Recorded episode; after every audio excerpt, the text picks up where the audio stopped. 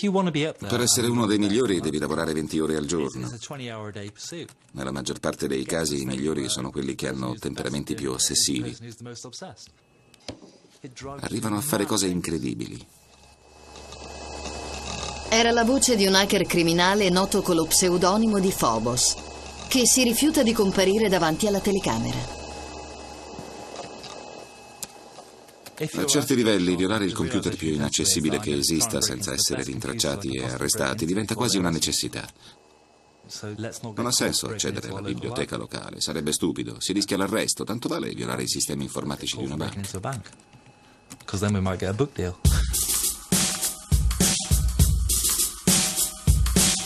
All'alba dell'e-commerce, nel paese dei balocchi di internet, gli hacker hanno conquistato la Terra.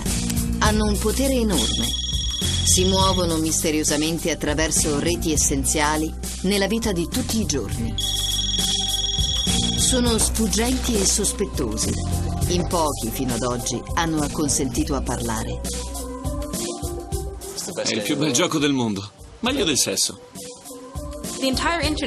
Internet è gestito da persone ignoranti, poco informate e arroganti. Gli hacker sono una vera forza della natura. È difficile scoprirli e impossibile fermarli. Non è mai successo che così tante persone disponessero di un potere del genere. Sono visionari sottovalutati o capri espiatori dei politici?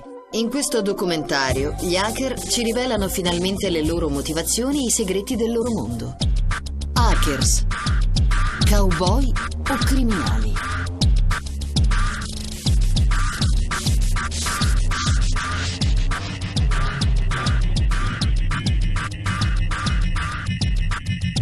Primi veri pionieri del mondo del computer sono stati proprio questi inetti all'avanguardia.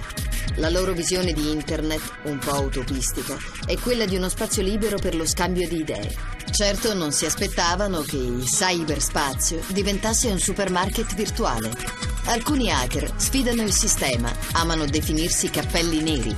Sono i cowboy del XXI secolo che infrangono le leggi per muoversi liberamente nel cyberspazio.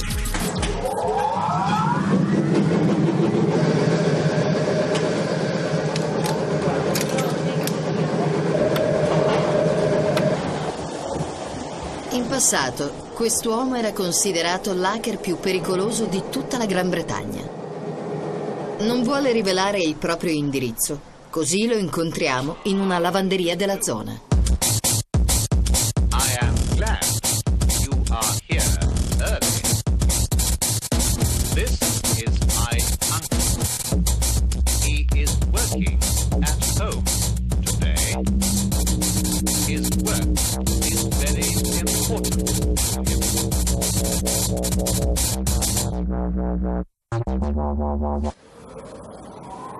24 anni è già stato arrestato due volte per crimini sulla rete, per aver violato oltre 100 mainframe e 50 fra sistemi di università, dipartimenti militari governativi, la rete telefonica britannica e la NASA. Dalla sua stanza universitaria di Manchester, il nostro Coldfire, sin da giovane, ha violato ogni server web esistente in Gran Bretagna. Conducevo una vita da hacker 24 ore su 24. Ad un certo punto, se solo avessi voluto, avrei potuto bloccare il traffico internazionale di telefonate sulle reti di tutto il Regno Unito. Questa consapevolezza ti dà una vera e propria scarica di adrenalina, ti fa pensare, sì, sono il più grande. Abbiamo violato circa il 90% dei sistemi che avevamo selezionato. E facilmente. E facilmente. Sì, di solito non ci vogliono più di due o tre ore per violare i primi siti. È come un gigantesco puzzle, le cui regole cambiano in continuazione. Non bisogna mollare. È una sfida intellettuale, un'ossessione, una droga. Una volta iniziato non ci si può più fermare. C'è sempre un sito o qualche altro sistema da invadere che può darti maggiori soddisfazioni. È questo che ci dà la spinta. Per questo dormiamo 5 ore, poi ci alziamo e torniamo al computer.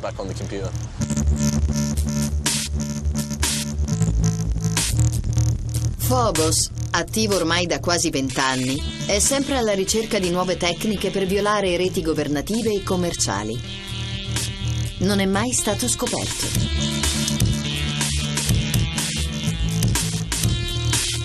Quella che vedete non è la sua testa. La mattina basta far partire un programma che inizia automaticamente a comporre una serie di numeri diversi tra loro. A un certo punto controlli quali sistemi sei riuscito a intercettare. Un magazzino al dettaglio o magari una banca. E se sono di tuo gradimento, nelle due ore successive cerchi di violarli. Il nostro pane quotidiano è fare queste esplorazioni a caso, trovare 20 o più siti americani o inglesi, leggere le email intercettate, anche quelle della polizia, e fare in modo di non essere scoperti.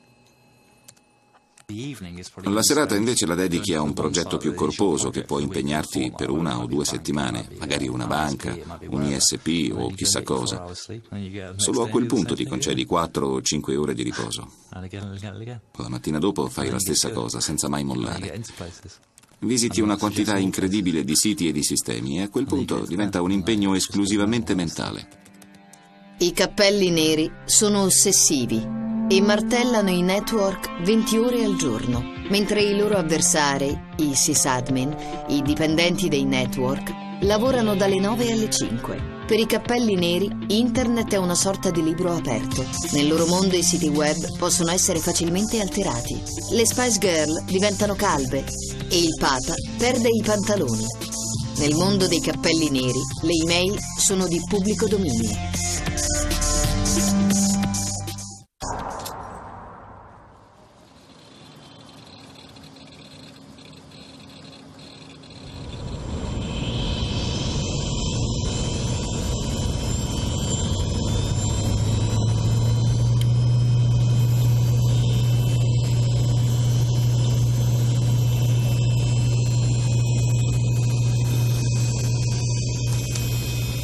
Cyber Junkie, un famoso hacker, è stato arrestato e poi rilasciato. Una delle motivazioni scatenanti di un comportamento ossessivo su Internet è la mancanza di controllo che esiste nella vita. È per questo che vogliamo dimostrare la nostra forza. Molti hacker in passato hanno subito dei torti e questa è la loro rivincita. Ecco una tipica sfida per un hacker. Di fronte a lui un provider internet simulato come ad esempio Demon, Clarinet o la rete telefonica britannica. Cyber Junkie tenterà di penetrare un account personale di posta elettronica sotto il nome di Ann. Ci metterò due minuti.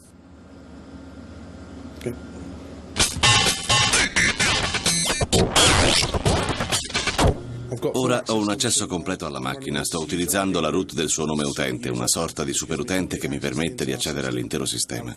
Sono arrivato ad una casella email di un utente di nome N e ho acquisito il suo numero di carta di credito.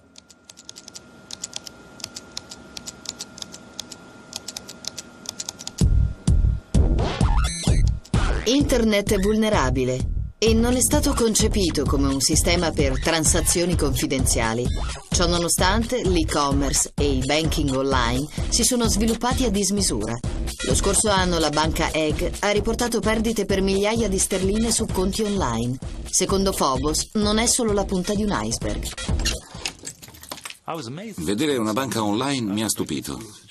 Per vent'anni non avevo fatto altro che violare sistemi informatici e quando un mio amico si è collegato alla rete e mi ha detto ecco, ora sono sul mio conto, gli ho chiesto se poteva trasferire somme di denaro senza doverlo confermare per iscritto. Quando mi ha risposto che bastava inserire il numero di conto per effettuare il bonifico, non riuscivo a crederci. Era assolutamente privo di misure di sicurezza.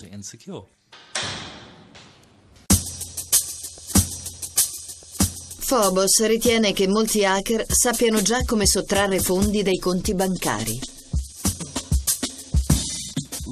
Invece di partire da un numero di conto per arrivare al PIN dopo ripetute prove, si fa esattamente il contrario. Si prende un PIN qualunque, il più semplice, ad esempio 1, 2, 3 e 4, e lo si inserisce per trovare la corrispondenza con una serie di numeri di conto bancario.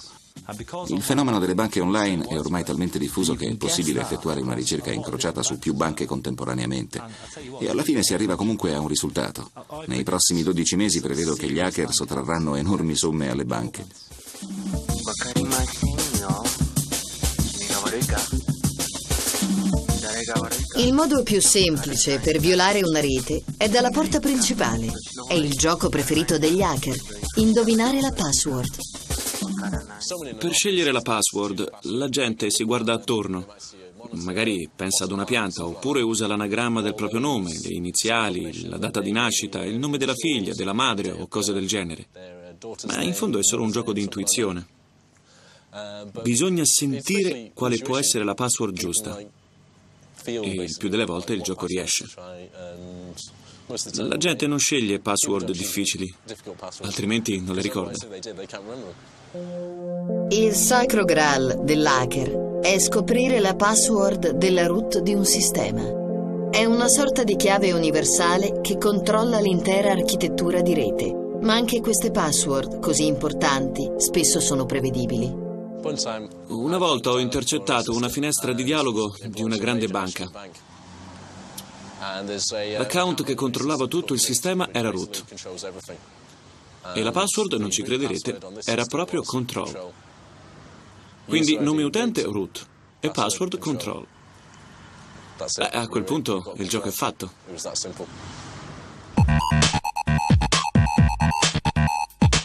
Ma c'è altro lavoro per Cyber Junkie. Il suo secondo attacco sarà un server web virtuale e poi dovrà modificare un sito web. Un po' quello che è successo al Papa e alle Spice Girls. Spesso gli hacker penetrano nei siti web, specie quelli di alto profilo, e li modificano per far visualizzare i propri messaggi. Proprio quello che sto per fare.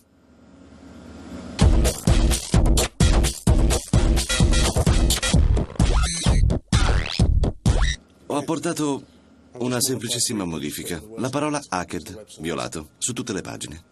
Quando una macchina è vulnerabile, è facile accedere a ogni tipo di informazione per modificarla a proprio piacimento.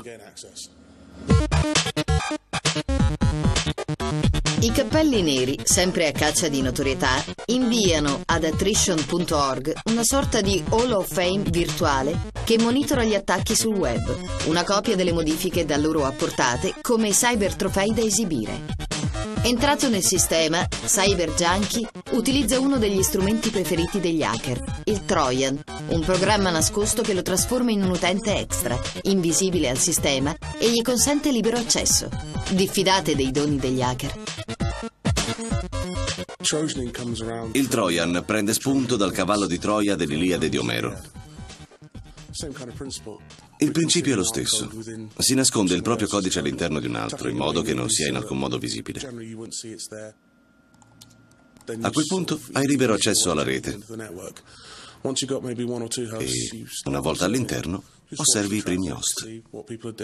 Osservi il traffico, vedi cosa fanno le persone, a che ora si collegano e quando si disconnettono. Passi da una singola macchina all'altra fino a trovare l'obiettivo ideale. All'inizio magari copi solo alcune email, fai disconnettere qualche utente. O metti completamente fuori uso il suo server. La nostra modalità di accesso è più potente rispetto all'amministrazione di rete, che deve utilizzare password di accesso per ogni cosa. Noi non ne abbiamo bisogno perché siamo dei fantasmi. Se i fantasmi delle macchine sono reali, cosa fare per affrontarli? In passato le grandi compagnie e i governi si sono rivolti alla legge per punire gli hacker più temibili. Una sera con un paio di amici eravamo in salotto a bere una birra quando abbiamo sentito sfondare la porta. Un nugolo di poliziotti hanno fatto irruzione in casa. Mi hanno strappato via dalla sedia e buttato a terra.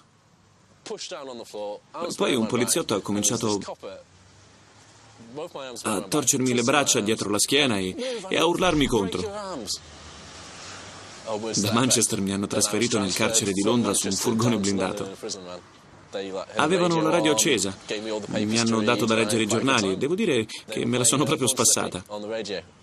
La musica che ascoltavamo era la mia preferita. Nel frattempo pensavo tra me e me. Ormai è andata, ma non me ne pento. Coldfire è stato condannato per un reato minore, frode telefonica, ma in generale, in America e in Gran Bretagna, le pene per reati sulla rete sono piuttosto dure, fino a 5 anni di reclusione per ripetuto accesso non autorizzato a una rete privata. Ma le procedure legali sono poche e distanti fra loro. La raccolta di prove è ardua e pone ostacoli tecnici quasi insormontabili. E quindi, se non si riesce a batterli, è meglio farseli amici. Secondo un ex agente segreto della CIA, Robert Steele, gli hacker non sono la causa del problema, ma semplicemente un effetto.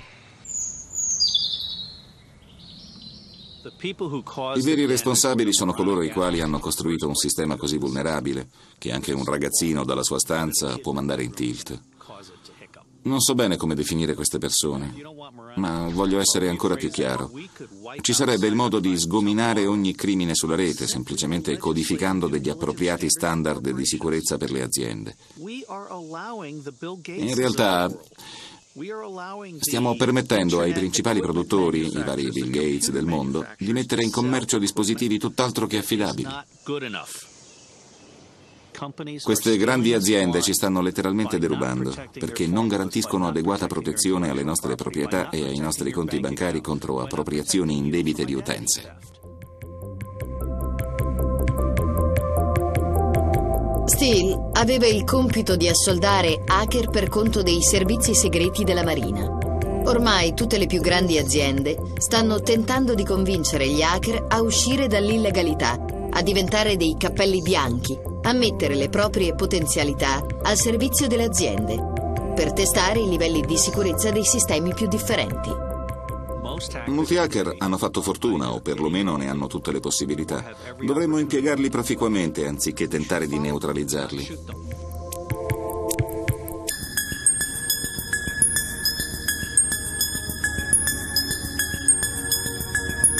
Oggi è facile avere accesso ai computer. Negli anni 60, invece, i primi hacker bevevano una bella tazza di caffè prima di mettersi al lavoro. Quei pionieri del computer erano di norma degli studiosi di informatica iscritti ad università come l'Istituto di Tecnologia del Massachusetts. Da quasi dieci anni Paul Taylor dell'Università di Salford si occupa di questi primi hacker. Un computer potente quanto gli attuali PC a quei tempi avrebbe occupato un laboratorio enorme, più o meno grande quanto questa stanza. L'accesso era molto limitato, per questo erano chiamati hacker da mainframe. Quando le reti hanno iniziato a diffondersi in tutto il mondo e con la rivoluzione dei personal computer, la comunità di hacker è cresciuta anche al di fuori dell'Università del Massachusetts. Sin dal principio l'establishment non ha visto di buon occhio gli hacker, che in questo modo sono diventati la personificazione del male. Tutto è avvenuto contemporaneamente alla presa di coscienza dell'estrema vulnerabilità dell'architettura di rete.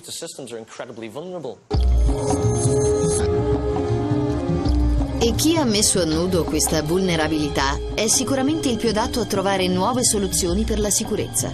Se alcuni hacker indossano il cappello nero e perseguitano l'establishment, altri hanno deciso di aiutare le compagnie e diventare i cosiddetti cappelli bianchi. Stiamo entrando in un'era di grandi mutamenti, in cui le conoscenze degli hacker possono diventare cruciali. Sono sempre i mutanti a cambiare il mondo e questo è un punto fondamentale. Quelli che da piccoli tenevano le unghie pulite o non si sporcavano mai le magliette. e dicevano sempre sì mamma, certo mamma e cose del genere. Beh, in un'epoca come questa, di cambiamenti epocali, si fanno prendere dal panico e non sanno più cosa fare. Saranno invece i mutanti, quelli che staccavano le zampe alle rane, si sporcavano di fango e tentavano sempre nuove strade a salvare il mondo. La società di oggi dipende sempre più totalmente dai computer. Tutti quelli che hanno avuto il coraggio di sviluppare un pensiero autonomo stanno ora emergendo come una nuova elite. I mutanti di tutte le forme si radunano ogni anno per parlare di piattaforme, firewall e degli episodi preferiti di South Park alla convention DEFCON. Gli hacker in passato erano dei fuorilegge, oggi invece possono scegliere quale carriera intraprendere. All'inizio, sette anni fa, di DEFCON si parlava quasi sottovoce. Nell'ambiente underground degli hacker, invece, è diventata una grande convention che naturalmente si tiene a Las Vegas. Tra magliette e code di cavallo, gli hacker vengono corteggiati da piccole e grandi compagnie che sperano di utilizzarli per migliorare i sistemi di sicurezza.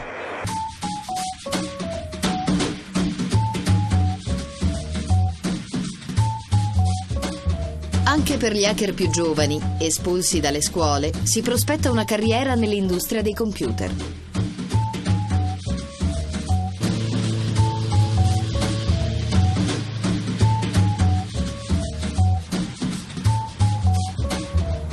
Canty e Jason Friel a Salem, nel New Hampshire, sognano un grande futuro.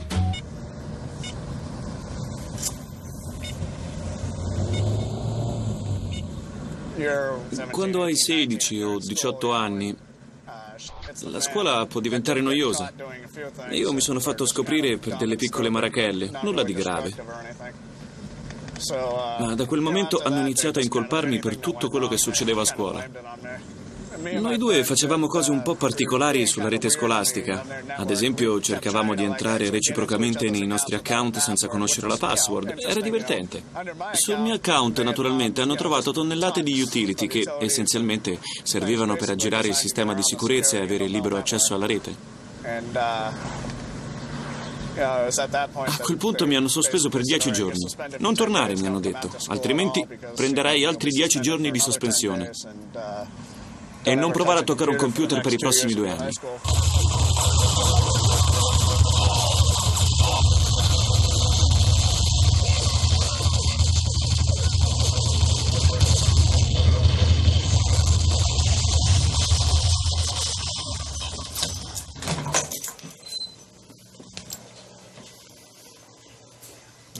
Questo è il mio rifugio. Beh, beviamoci una bella birra. Have a beer.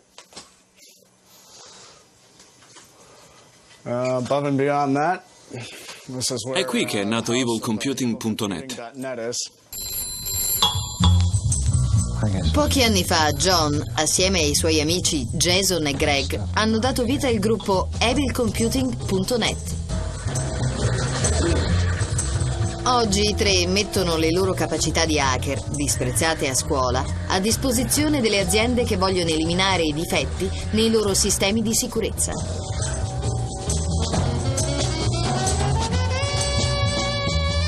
Restano svegli fino all'alba, sempre a caccia di nuove sfide alle reti. Esistono varie teorie sugli hacker. Le più interessanti e divertenti prendono spunto dalla teoria edipica freudiana. Secondo queste teorie, il loro è un bisogno di tornare nell'utero materno. Per questo sfiderebbero il sistema. Esistono anche teorie psicosessuali che puntano invece più sul concetto di penetrazione dei sistemi, che in parte spiegherebbe perché esistono poche hacker donne. Forse non hanno la stessa spinta impellente a penetrare i sistemi come questi hacker adolescenti maschi, appena usciti dalla pubertà.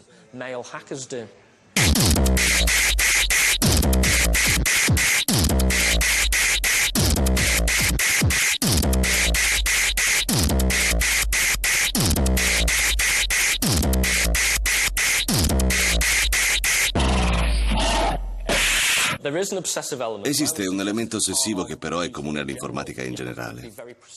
Occorrono un impegno e una precisione tali da sfociare nella pedanteria e incoraggiare così i tratti mentali ossessivi. Che cos'è? Vedrai, ti piacerà. Lo schermo di un computer è molto seducente, come quello di un televisore. A volte, navigando su internet, si passano tre o quattro ore alla ricerca di informazioni che non sono poi così importanti, ma una volta ottenute sembrano una sorta di sacro graal. Analizzando obiettivamente possiamo definirlo una sorta di trance mentale, il cui risultato è di ben scarsa importanza. Per tre o quattro ore, dunque, si è persa la dimensione del tempo. E se ciò capita durante la semplice navigazione, Immaginate cosa accade quando un hacker cerca di penetrare il sistema del Pentagono e non sa neanche più dove si trovi. Non noti più il tempo che passa. Vuoi solo riuscire in quello che ti sei proposto e passare all'obiettivo seguente. Poi ti guardi attorno e ti rendi conto di aver passato sei ore davanti al computer. Pensi di più al risultato finale che a ciò che stai facendo. Una volta un hacker mi ha detto che se non avesse potuto utilizzare il suo computer, Si sarebbe sentito come in mezzo al deserto, senza acqua. Il suo corpo aveva bisogno del contatto fisico con il computer. Spesso gli hacker presentano dei tratti davvero ossessivi, quasi maniacali.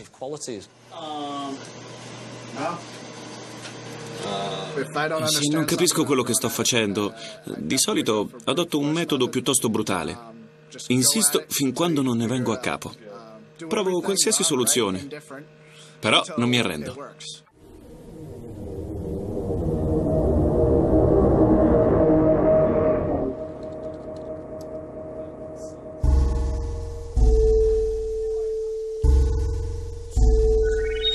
Il suo pseudonimo è Tommy Pickles. Quasi trentenne, è ossessionato dai computer sin dall'età di otto anni. Imprigionato nel 1996 per crimini sul web, oggi lavora per una grande azienda multimediale. Uno spasso. Come capo della sicurezza. Sì, uno spasso. In realtà non vado fiero di ciò che ho fatto in passato. Per molto tempo ho cercato di dimenticare che ero stato arrestato. Esistono due categorie di hacker. I cappelli bianchi e i cappelli neri. Ora, i cappelli bianchi sono gli hacker animati da obiettivi ben precisi e positivi. Provano a distruggere o a eludere le trappole della rete. Pronto? I cappelli neri invece non amano parlare di ciò che fanno. Generalmente sono negativi, mandano in tilt i siti web per il semplice gusto di farlo, magari mettendo il proprio nome sulle pagine come per dire ah, vi ho fregato. Io mi considero una sorta di cappello grigio. A volte mi piace fare qualche burla, ad esempio bloccare qualche sito web. Adoro giocare con le loro pagine, attivare una finestra di dialogo a comparsa che dice vi ho fregato. Ma poi solitamente rivelo le mie ragioni e se mi stanno simpatici spiego loro come ci sono riuscito. Odio i siti porno, specie mentre lavoro.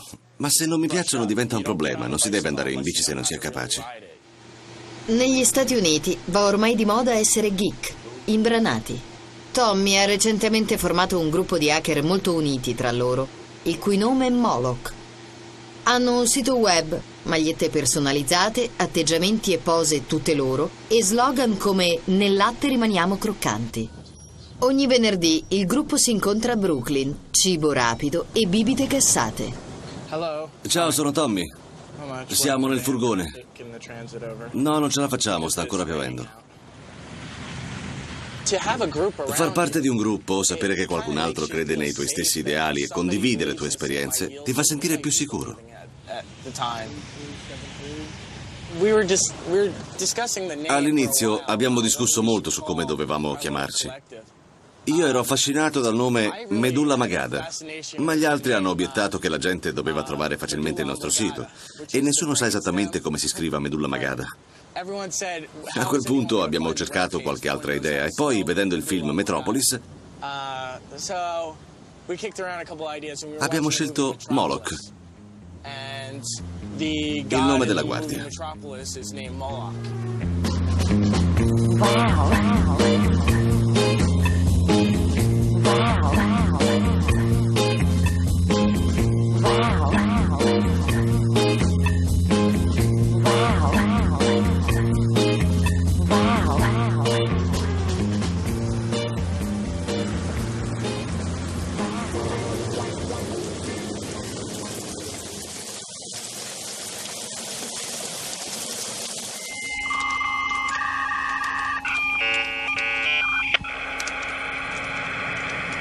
Ed ecco il nuovo establishment.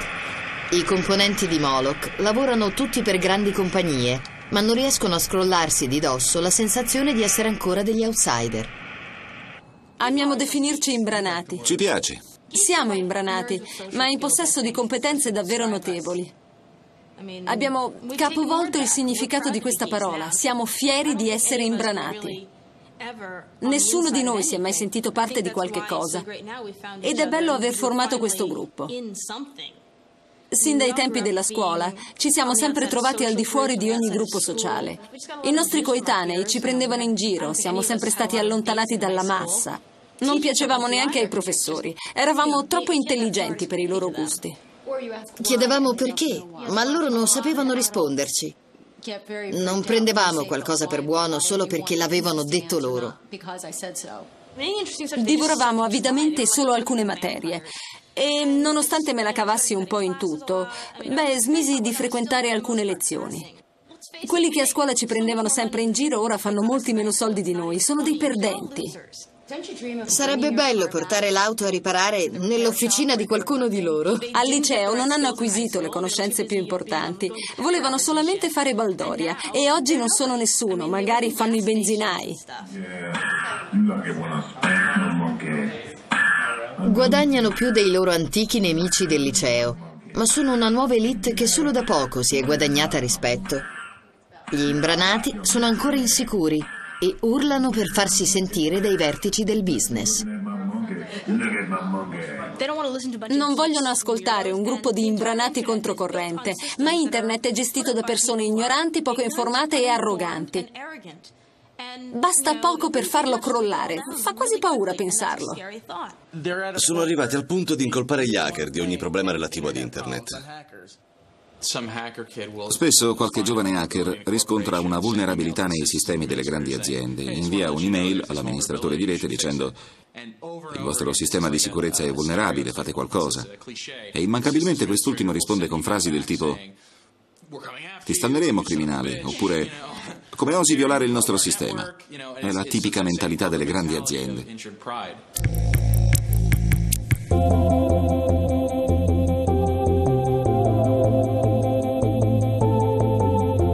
Hacker hanno fatto fortuna, ma non sono ancora ben visti nel mondo politico. Alla loro conferenza di Las Vegas, gli hacker hanno rivendicato il diritto a utilizzare le armi a loro disposizione. Su internet, infatti, sono in molti a impiegare il loro potere per mostrare al mondo la loro visione del cyberspazio.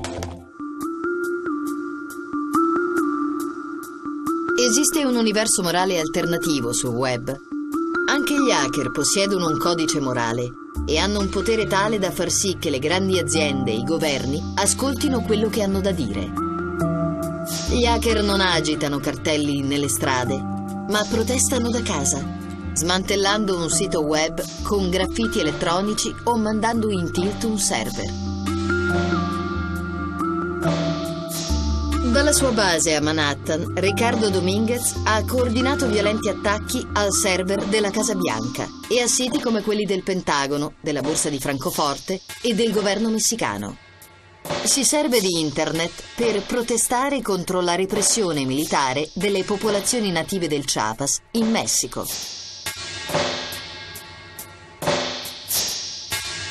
La rivoluzione messicana. Schierato con il movimento zapatista, che lotta per i diritti della popolazione del Chiapas, il suo gruppo, l'Electronic Disturbance Theater, ha intrapreso una campagna denominata Zapatismo Digitale. Volevamo creare una comunità virtuale con cui organizzare una sorta di sit-in sulle orme dei vari Gandhi e Martin Luther King e organizzare una sorta di protesta simbolica basata sul peso numerico di questa comunità. Che vale. Che viva Chiapas, che viva Mexico, che viva Zapata. Ci sono momenti in cui la comunità formata da persone in carne ed ossa deve bloccare magari una superstrada per brevi periodi di tempo e mettere in atto la disobbedienza civile. Dire una volta per tutte, ora basta.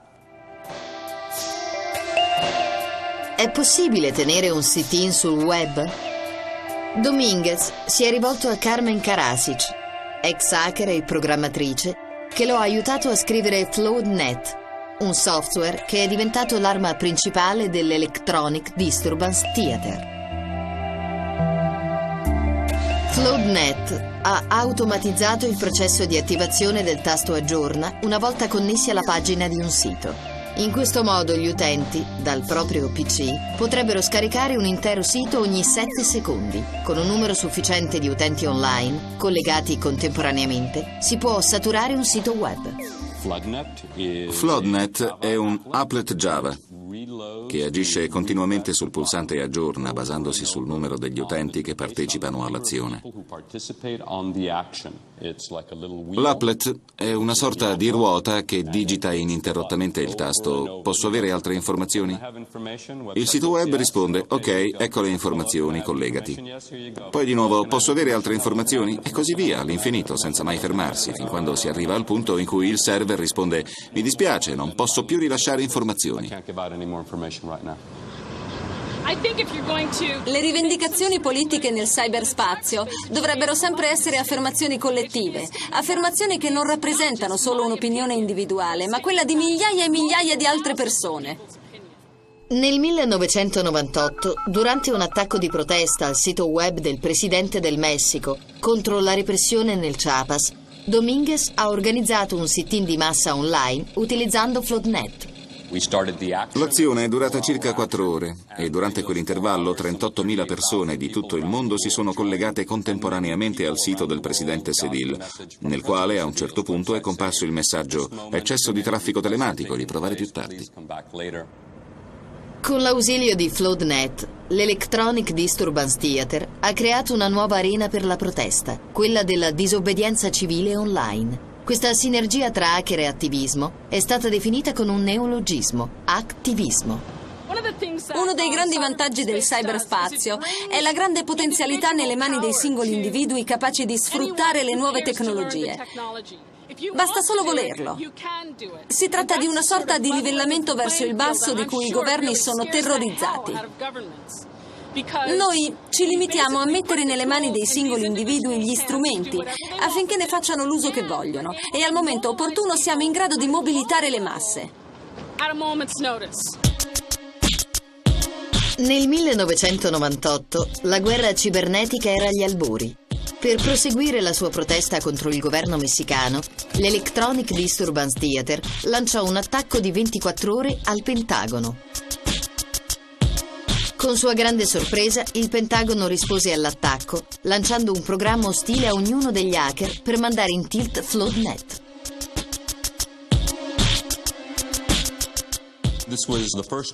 Si è trattato del primo vero e proprio atto di guerra dell'informazione. Uh, Il Pentagono, così facendo, ha infranto una legge, la cosiddetta Posse Cumatatus, secondo la quale il governo non può utilizzare la Marina, l'esercito o i servizi segreti contro la popolazione civile degli Stati Uniti. È stata una reazione eccessiva e spropositata. Certo che ci temono. Non hanno più il controllo della rete. They're not in control anymore. I metodi dell'Electronic Disturbance Theater sono stati adottati anche da altri gruppi.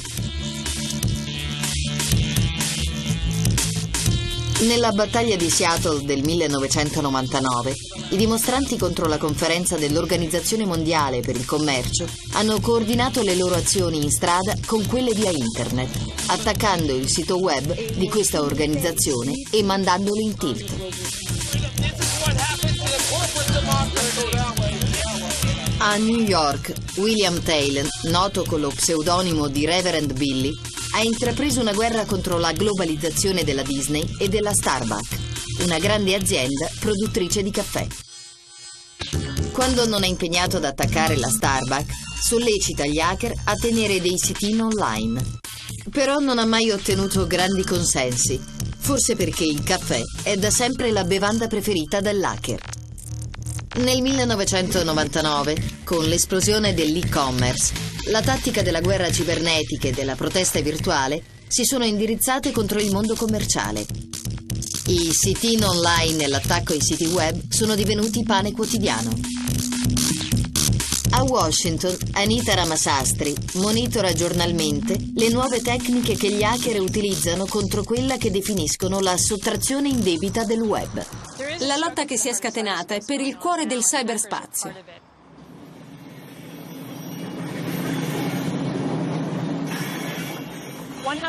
All'inizio Internet era un'architettura aperta, priva di regole. Forse era una sorta di Far West, ma quella libertà ha prodotto grandi innovazioni. L'idea di base era di un luogo in cui i codici e i programmi fossero accessibili a tutti. Ora invece le aziende che si servono di Internet stanno brevettando e acquisendo il copyright di tutti i materiali pubblicati, della tecnologia e dei programmi necessari per accedere alle informazioni. E questo sta provocando reazioni violente.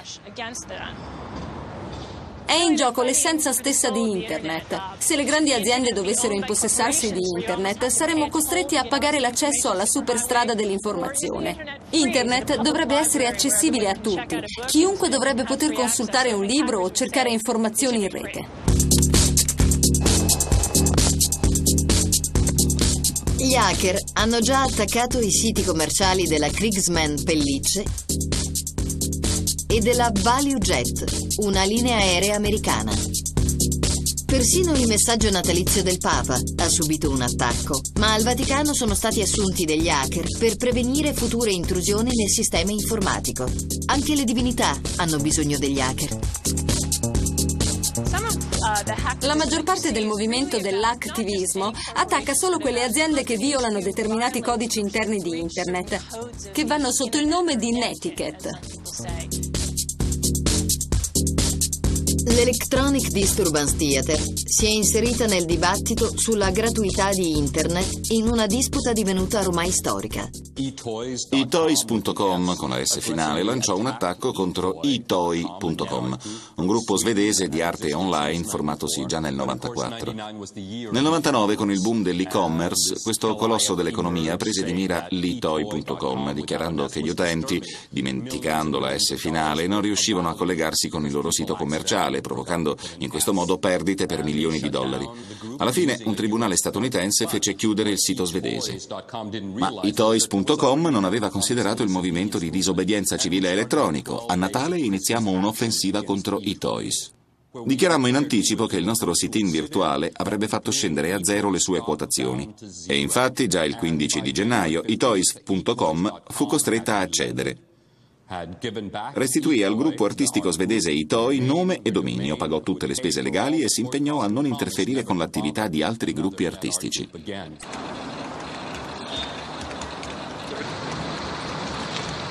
In Gran Bretagna, invece, l'attivismo è riuscito a colpire i partiti politici. Pare che gli hacker siano riusciti a sottrarre importanti documenti governativi top secret e a imbrattare con dei graffiti i siti web dei laburisti e dei conservatori. Sul sito dei laburisti l'immagine di Tony Blair è stata sostituita con quella di un pupazzo, a significare che l'intero partito è un branco di fantocci. E sul sito dei conservatori è stata piazzata una svastica dietro la testa di John Major. Tutto questo Cyber Junkie lo ha vissuto sulla propria pelle. La polizia lo ha interrogato sull'intrusione nella rete del Partito Laburista. È stato rilasciato senza la formulazione di alcuna accusa. Noi hacker siamo dei maniaci. Adoriamo avere il controllo di tutto, da internet ai singoli computer. L'attivismo è solo una conseguenza di questo. È come avere tra le mani il controllo del mondo. Il modo migliore di mettere in pratica l'attivismo è quello di agire in modo sottile, entrare in un sito ed apportare modifiche alle informazioni, ad esempio al manifesto del sito di un partito politico. Però occorre farlo in modo quasi impercettibile. Gli unici cambiamenti devono essere a livello dei contenuti, in modo che i diretti interessati se ne accorgano soltanto dopo molto tempo. Ma non tutti gli hacker credono nell'attivismo. Secondo Phobos, gli hacker sono dei criminali e l'attivismo è un modo per giustificarli. Hanno scoperto ciò che io so da tempo, e cioè che penetrare nei computer altrui è divertente ma non sono sufficientemente intelligenti o spietati per ammettere che è questo il vero motivo per cui agiscono. Cercano giustificazioni alla propria condotta, ad esempio manifestando una profonda repulsione per i pedofili. Penetrano nei loro computer per smascherarli. Oppure violano alcuni computer per migliorare i sistemi di sicurezza, mettendone in evidenza i difetti. Ma alla fine della giornata tutto questo si rivela per ciò che è insensato. Faccio quello che molti hanno fatto o continuano a fare, cioè penetrare nei computer altrui, perché è divertente, ti dà una scarica di adrenalina e un senso di onnipotenza, tutto qua. È bello ottenere ciò che si vuole, fare quello che si vuole e poi sparire nel nulla. Alcuni lo fanno per soldi, altri per una causa. Ma il filo conduttore che unisce gli hacker è il senso di eccitazione che se ne ricava. Una sensazione che provavano anche i primi studenti di informatica nel penetrare i primi mainframe. È bello mettere alla prova il proprio ingegno e superare accessi non autorizzati per ottenere dati riservati. Ma per Coldfire, un cappello nero che è stato già arrestato per questo, gli hacker inseguono solo il piacere personale. Non ho giustificazioni se non il divertimento puro.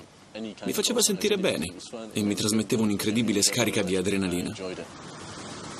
Gli utenti ostentano spesso un eccesso di fiducia. Nessuno infatti si aspetta che qualcun altro possa insinuarsi nel proprio computer. Gli hacker sono degli asociali, sempre pronti ad invadere spazi privati o commerciali. E tutto questo non è certamente ammissibile. La nostra attività non può avere scusanti. È divertente, ma non giustificabile.